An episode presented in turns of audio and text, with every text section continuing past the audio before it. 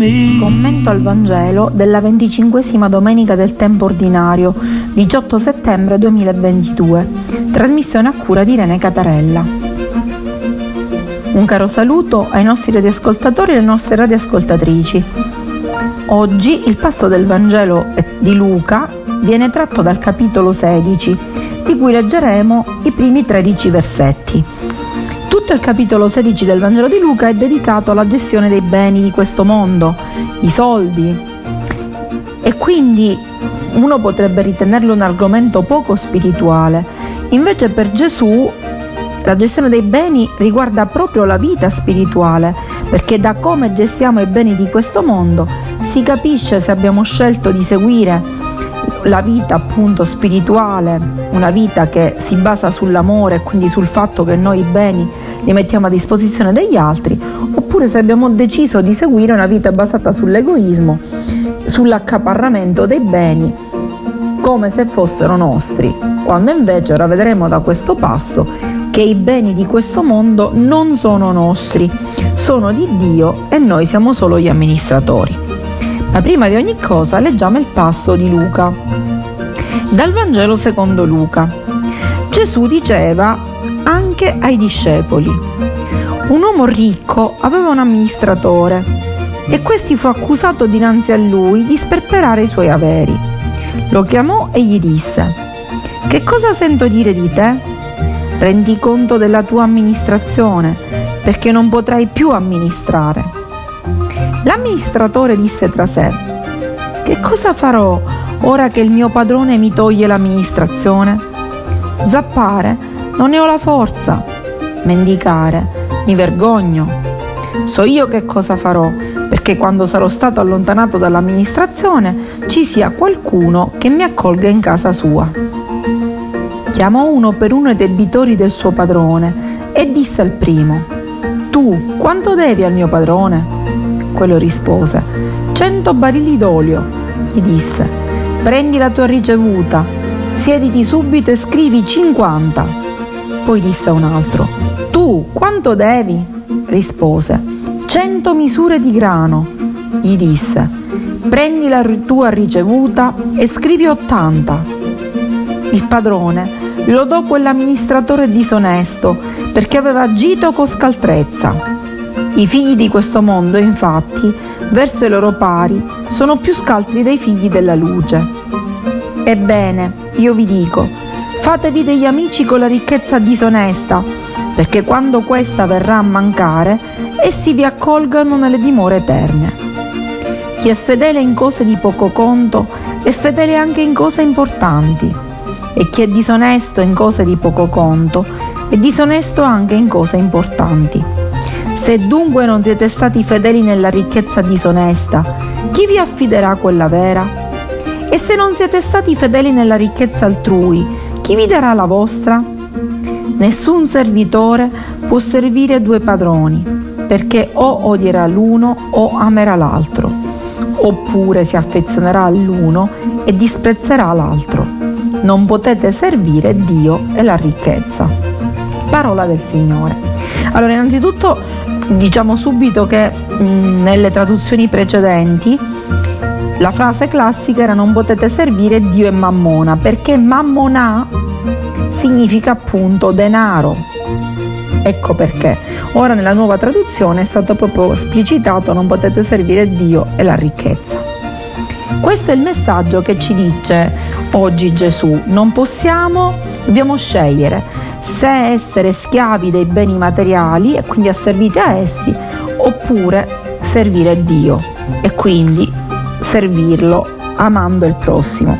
Non ci sono vie di mezzo perché se uno ama Dio e vuole vivere come lui amando il prossimo, ovviamente non può essere avido, cioè attaccato, non può espletare la pleonexia, cioè la bramosia, il po- voler possedere tutto, ma deve mettere quello che ha al servizio degli altri.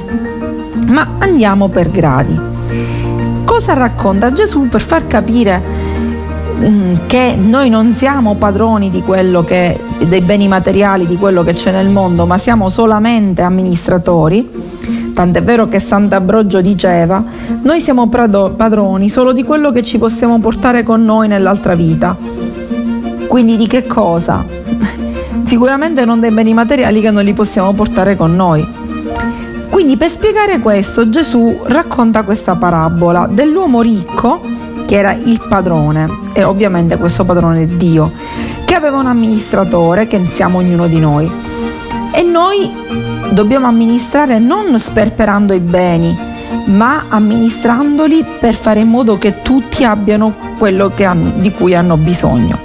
Questo amministratore invece era un amministratore, la, la traduzione esatta è l'amministratore dell'ingiustizia. Perché Gesù quando parla delle ricchezze parla dell'amministrazione di ricchezze ingiuste. Non perché di per sé le ricchezze siano ingiuste, ma perché è l'amministrazione che le rende tali. E purtroppo in questo mondo, quando si amministra per lo più delle, dei beni materiali, si può cadere sempre nell'amministrarli a proprio vantaggio e non a vantaggio di tutti. Quindi questo amministratore sperperava i soldi del padrone e per far questo, appunto, chiamò il, questo padrone chiamò l'amministratore gli disse ok mi hanno detto che tu non ti sei comportato bene con i beni li hai sperperati quindi a questo punto io faccio una cosa ti tolgo l'amministrazione tragedia come si fa? Eh, lui sa che ormai non può contare più su quell'amministrazione perché che succedeva? l'amministratore quando esigeva dai debitori del padrone, da un lato esigeva quello che spettava al padrone, dall'altro ne esigeva una parte che era la sua committenza, cioè quello che prendeva, prendeva serviva a lui. E, e spesso su queste cose era disonesto, proprio per arricchirsi. Cosa succede? Questo amministratore si trova di fronte a un problema grossissimo. Cosa deve fare adesso? L'amministratore era colui il quale abitava in genere nei luoghi dove c'erano le campagne, per esempio gestite dai contadini, mentre i proprietari, i grandi latifondisti, i proprietari terrieri abitavano nelle grandi città. Che cosa succede in questo momento? Succede che eh, l'amministratore sa che ormai è finito quel tipo di vita, non potrà più assolutamente eh, guadagnare da quello. Che deve fare?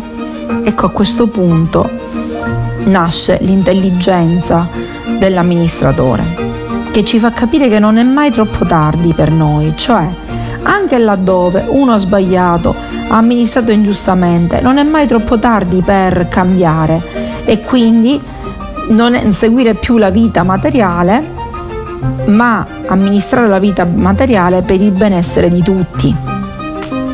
Ecco che l'amministratore capisce da questo che deve cambiare proprio direzione.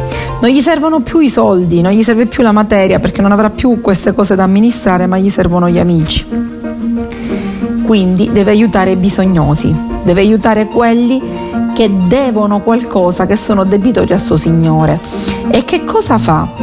Chiama, e qua ci sono due esempi, chiama due debitori e a quello che doveva al suo padrone 100 misure di grano, fa scrivere nella ricevuta 80 e a quello che invece doveva 100 barili d'olio fa scrivere nella ricevuta 50 cioè aiuta questi bisognosi rinuncia alla sua parte si fa degli amici e quindi ovviamente perché non togliendo nulla al padrone e quindi ovviamente fa una scelta saggia, non scaltra in questo caso, ma saggia, come dirà appunto, e qui è la fine della, della nostra parabola, il commento che si fa, come dirà appunto il Signore, dirà bene, ha fatto un'ottima scelta,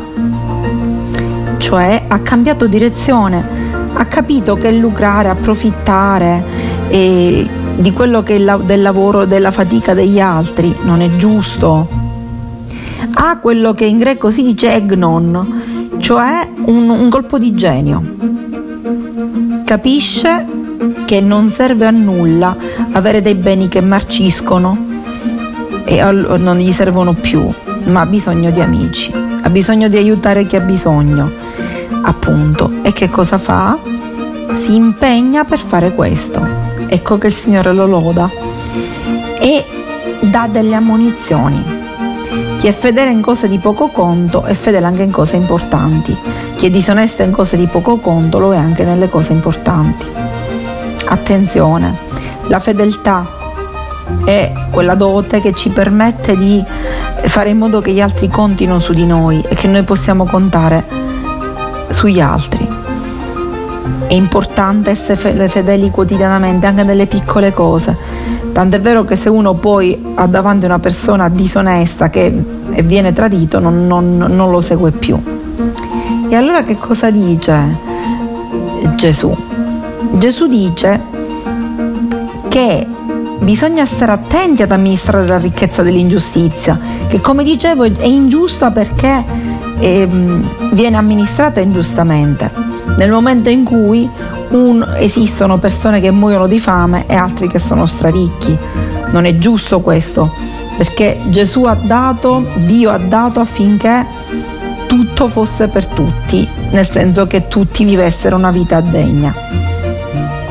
Ecco perché alla fine Gesù conclude dicendo che è impossibile servire due padroni. Bisogna fare una scelta. O seguire Dio e quindi sposare la logica dell'amore e amministrare i beni, ciò che si ha, condividendoli con gli altri, dando a chi ha bisogno, oppure seguire Mammonà, la ricchezza, il denaro, accumulando ma non eh, diciamo accumulando quei beni veri che sono nel cielo e che la tignola non può rodere, cioè affidandoci a cose, la materia, che poi dovremmo lasciare e che quindi non, non sono nostri, non ci apparterranno mai.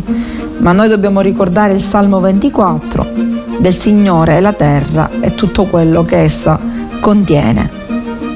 Quindi facciamo la scelta di vita giusta, scegliamo di scegliere Dio, scegliamo di scegliere una vita basata sull'amore, gestiamo i beni materiali, soprattutto se ne abbiamo di più, facendo in modo di poter aiutare chi ha bisogno. Dopo queste parole molto forti che ci, impli, in, cioè ci portano e ci spronano a una scelta di vita ben precisa, vi auguro una buona domenica e quindi arrivederci alla prossima trasmissione da Irene.